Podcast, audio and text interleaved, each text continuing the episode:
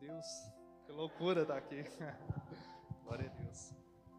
Pessoal, é, eu trouxe aqui uma colinha, mas eu vou, vou falar tudo aquilo que o Senhor trouxe, trouxe ao meu coração. Aqui é só se der um branco, então, mas acredito que não vai dar não, porque é pelo Espírito. Amém? É, cara, eu tô, tô tremendo mesmo. Mas amém, vamos lá. Só contextualizando um pouco como eu cheguei até aqui, né? Assim, no altar, no altar, o, o pastor ali deu uma direção que todos da, da liderança estariam aqui pregando e que chegaria minha vez. Já tinham falado que chegaria também para o culto dos homens e eu sempre falava para ele: não, pastor, eu não, eu não. Mas é, o Senhor falou com ele, deu a direção, mandou no grupo. Eu falei: Amém, pastor. Encarei ali e falei: Amém, vai chegar. E durante esse, esse, esses últimos dias, assim, antes disso, né, só também contextualizando, para eu estar tá aqui é assim milagre, né? Porque eu não falava, né? Assim, quero chorar, acho que é, acho que é o pé. Quando eu comecei a namorar com a Geiseli, só ela que fala, ela já fala naturalmente mais do que qualquer um. Mas assim, quando a gente namorava, só ela que falava e eu não falava nada, só ficava admirando e ouvindo. E casar com a psicóloga é bom por isso, porque eu fui me desenvolvendo nessa questão de, de me comunicar mais, de, de criar uma, um relacionamento com outras pessoas. Eu era muito fechado, então eu estar tá aqui já é um milagre.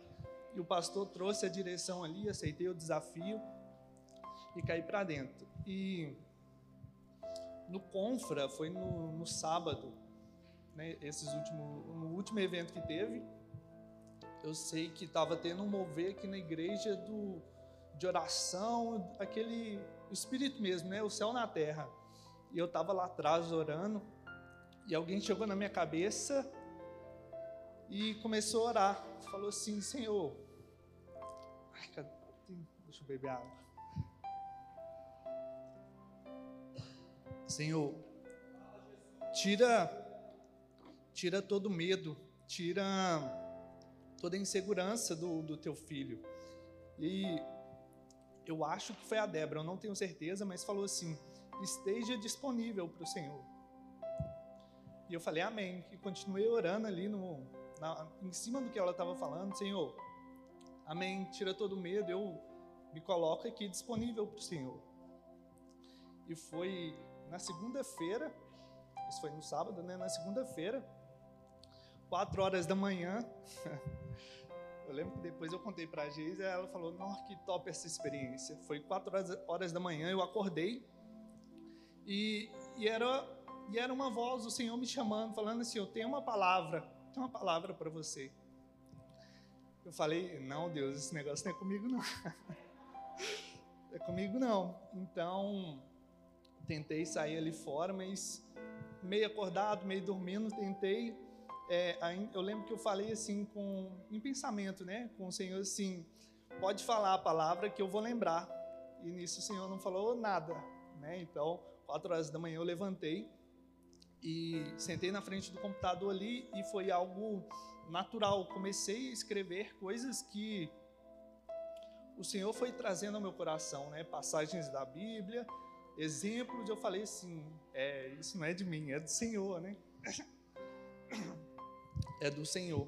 Então fui anotando e como é que eu sei que ele foi a voz do Senhor, né? Assim, obviamente que por isso, mas eu ouvi um relato esses dias também, essa semana, que eu vi a profundidade disso em saber qual é a voz de Deus, né, falando com a gente.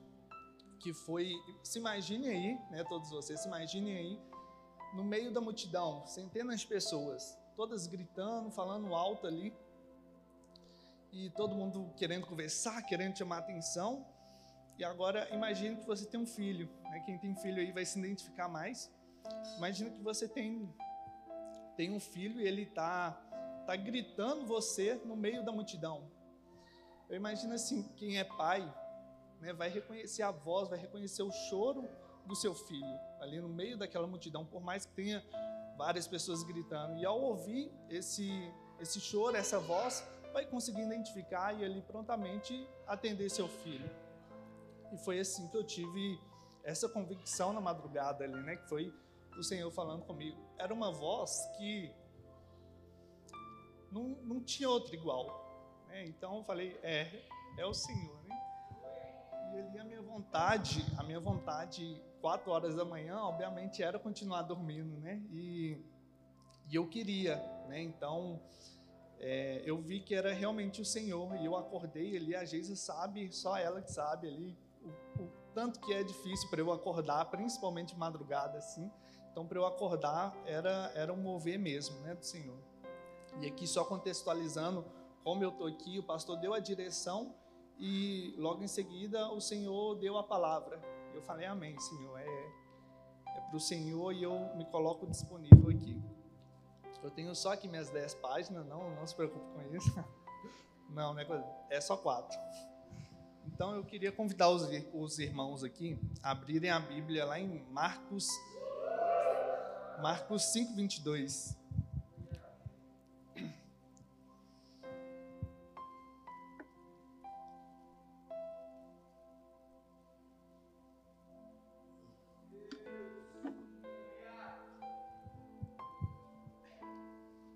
Todos acharam? Hein? Marcos 5, 22. Então chegou ali um dos dirigentes da sinagoga, chamado Jairo. Vendo Jesus, prostrou-se aos seus pés e lhe implorou instante: Minha filhinha está morrendo. Vem, por favor, e impõe as mãos sobre ela, para que ela seja curada e viva. Eu convido os irmãos a ir lá, adiantar, lá no versículo 35.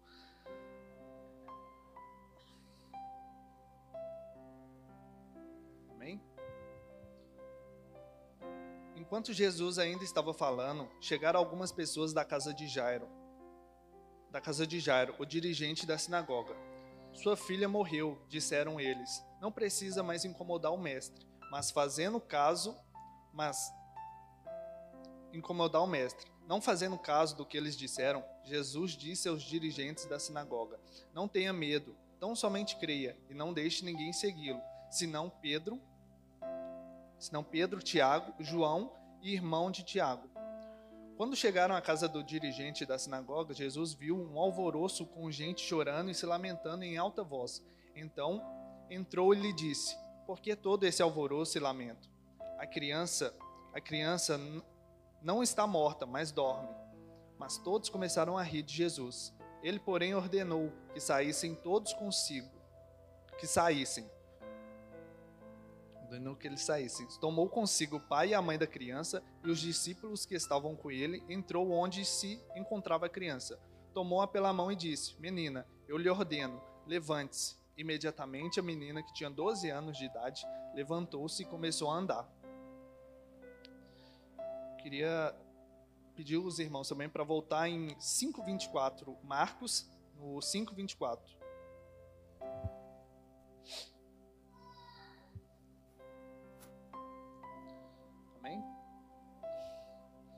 E ali estava certa mulher que havia 12, 12 anos, e ali havia certa mulher que havia 12 anos vinha sofrendo de uma hemorragia. Ela padecera muito sob o cuidado de vários médicos e gastara tudo o que tinha, mas em vez de melhorar, piorava.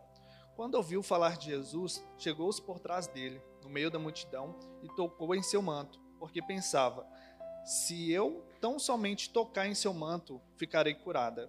Imediatamente cessou sua hemorragia e ela sentiu em seu corpo que estava livre de sofrimento. No instante, Jesus percebeu que dele havia saído poder. Virou-se para a multidão e perguntou: Quem me tocou? Quem tocou em meu manto? Responderam, responderam seus discípulos: Vês a multidão aglomerada ao teu redor e ainda perguntas: Quem tocou em mim? Jesus continuou olhando ao seu redor para ver quem tinha feito aquilo. Então, a mulher, sabendo que o que lhe tinha acontecido, aproximou-se e prostrou-se aos seus pés e, tremendo de medo, contou-lhe toda a verdade. Então ele, então ele disse: Filha, a sua fé a curou. Vá em paz e fique livre do seu sofrimento. só mais um para a gente fechar aqui. Mateus 4, 25.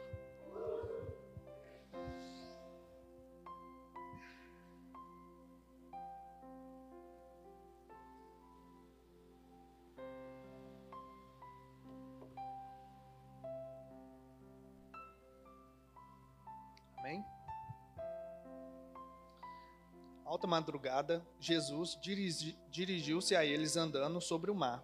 Quando viram andando sobre o mar, ficaram aterrorizados e disseram: É um fantasma, e gritaram de medo.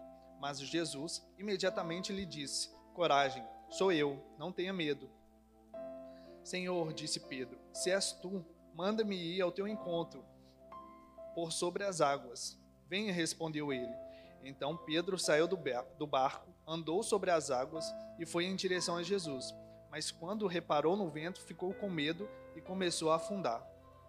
Gritou: Salva, Senhor, salva-me! Imediatamente Jesus estendeu a mão e o segurou e disse: Homem de pequena fé, por que duvidou? É, nesses nessas três passagens, né, do, da filha de Jairo, da mulher do fluxo de sangue e também aqui do Pedro andando sobre as águas, eu lendo, né, eu, isso que o Senhor me trouxe essas essas referências e eu estudando, a gente consegue tirar um padrão dessas três histórias. Em todas essas três histórias, eles tiveram que tomar uma atitude. Jairo foi atrás de Jesus porque a filha, é, ele queria a filha curada e queria que ela vivesse. A mulher de sangue queria é, o milagre ali e queria ter o fluxo de sangue curado também, né? Pedro queria andar sobre as águas, queria provar Jesus ali e andar sobre as águas. Então, todos eles tomaram a atitude de fazer aquilo que foi necessário para eles naqueles momentos. E o tema da mensagem é qual tem sido a sua atitude, né? E nessa história, todas essas histórias aqui que a gente viu, né? A gente viu ali esses três personagens que tiveram a vida transformadas por suas atitudes. E já faço a pergunta para os irmãos, né? A gente tem tomado uma atitude diante ao Senhor que tem mudado as nossas vidas ou a gente, né, ainda não tem tomado essa essa atitude diante do Senhor? Eu fiquei pensando também, quanto depois que eu li, quantas outras pessoas que na Bíblia fala aqui que quando Jesus andava eram multidões atrás dele.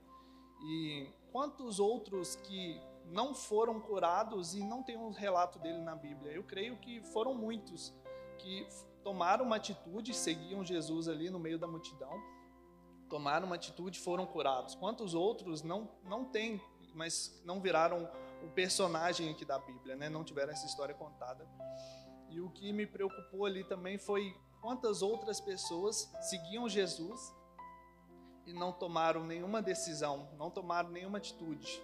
Então, é, pode-se ter muitas pessoas que tomaram atitude, tiveram aquilo que buscavam diante do Senhor, mas e todas aquelas que somente seguiam, né? Não não tiveram nada, né? Nada que eles buscavam, nada eles alcançavam. Hoje, na nossa realidade, a gente não tem Jesus andando ali na rua, as multidões atrás, atrás de Jesus. Mas a gente tem visto as, as, as igrejas cheias, né? Porque Jesus está aqui e, e a multidão, né? Qual tem sido a, a, a atitude de, das pessoas dentro da igreja? Porque Jesus está aqui, mas qual tem sido a nossa, a nossa atitude ali, né? E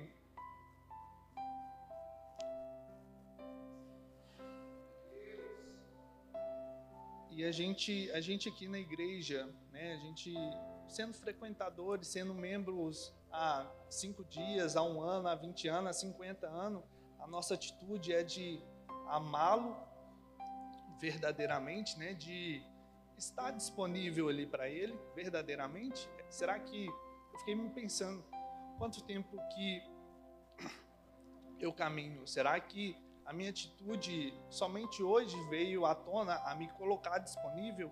E se tivesse sido no passado, não que a gente tivesse que viver pensando nisso, né? Mas a gente precisa ter essa atitude, tomar essa decisão. E eu li uma frase que, que dizia assim: ó, ninguém continua sendo o mesmo após encontrar Jesus. Mas eu discordo um pouco dessa frase. eu discordo um pouco dessa frase no sentido de que eu acredito que ela deveria ser assim, ó. Ninguém deveria deveria continuar o mesmo conhecendo Jesus.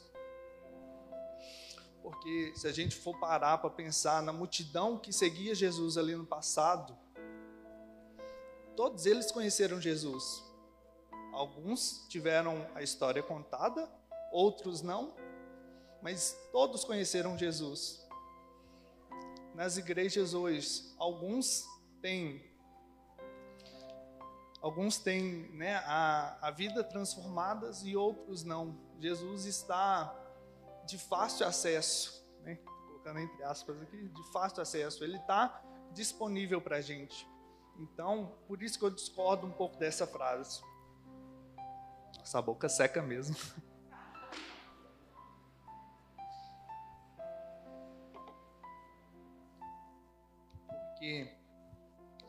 não é é baseado, né, a gente seguir a Cristo é baseado no nosso posicionamento de querer seguir Jesus, de deixá-lo, de permiti-lo ajustar a nossa vida e da gente amar ele porque ele nos amou primeiro. É um posicionamento nosso, porque ele nos amou primeiro, a gente amar ele. Então, por isso que eu discordo um pouco ali dessa frase. E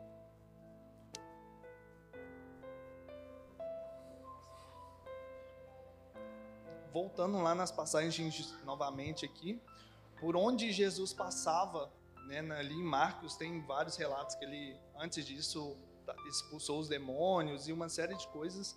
E em, outra, em outros capítulos também fala que onde quer que Jesus passasse, ali tinha milagres, ali havia cura, ali havia transformação de vida.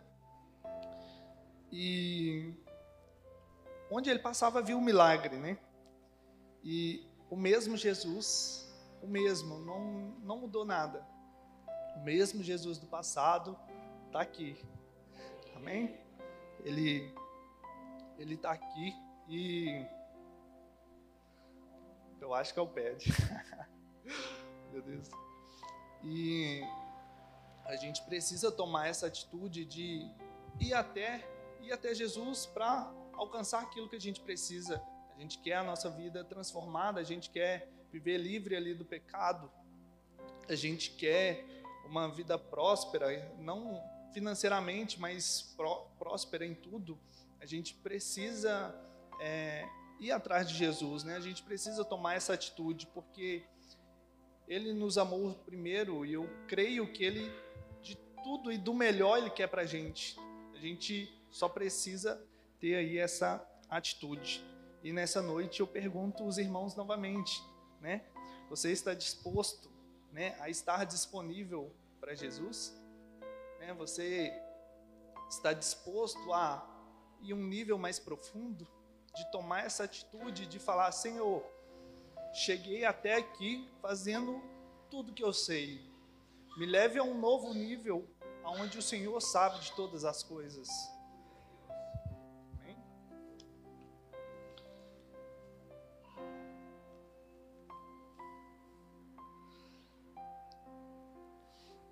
Convidar os irmãos também.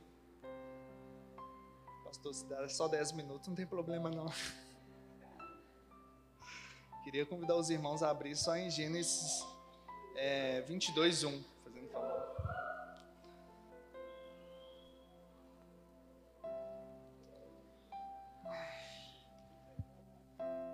O tempo todo.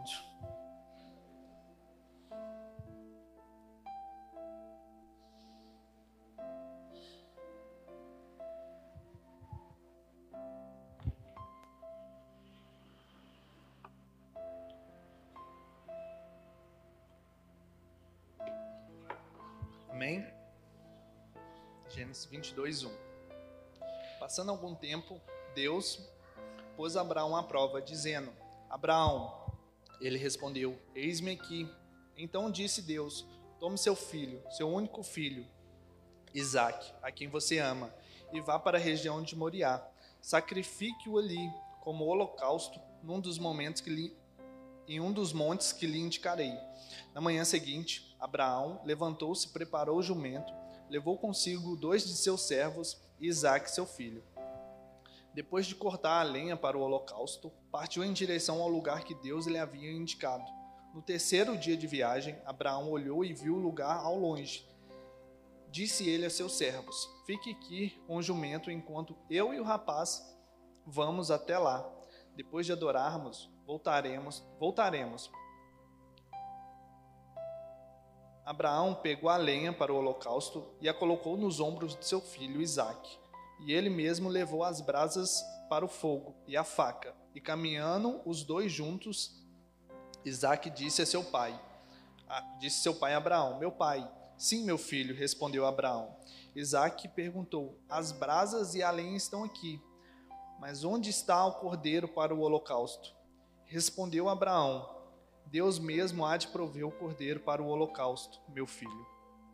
Os dois continuaram a caminhar junto.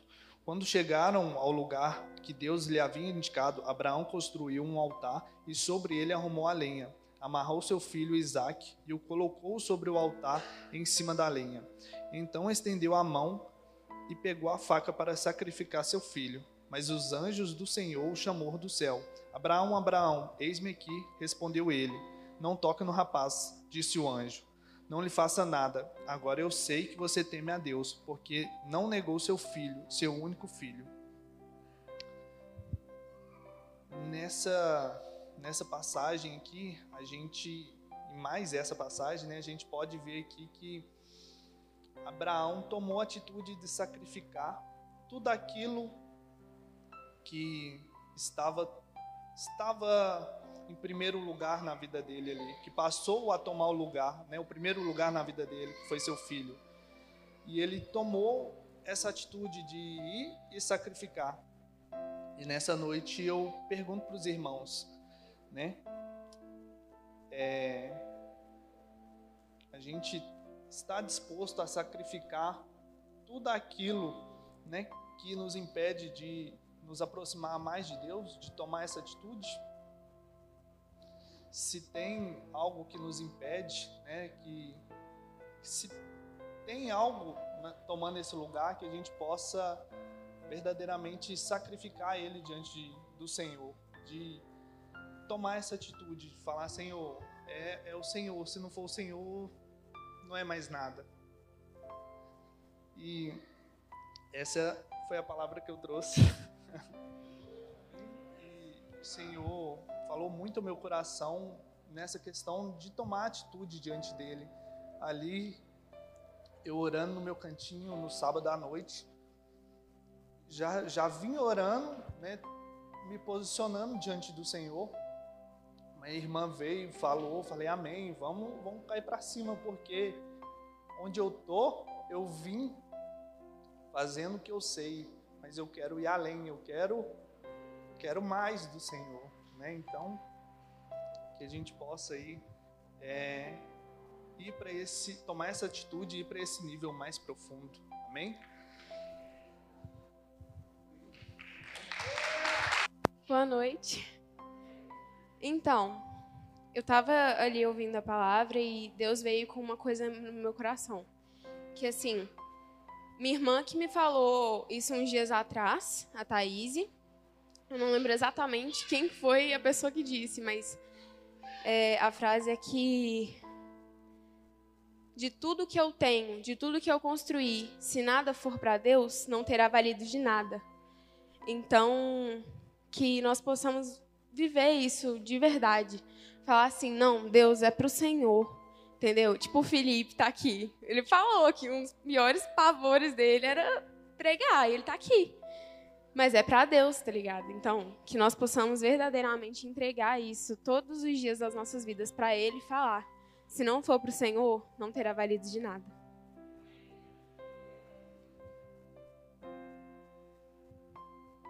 Amém. Glória a Deus.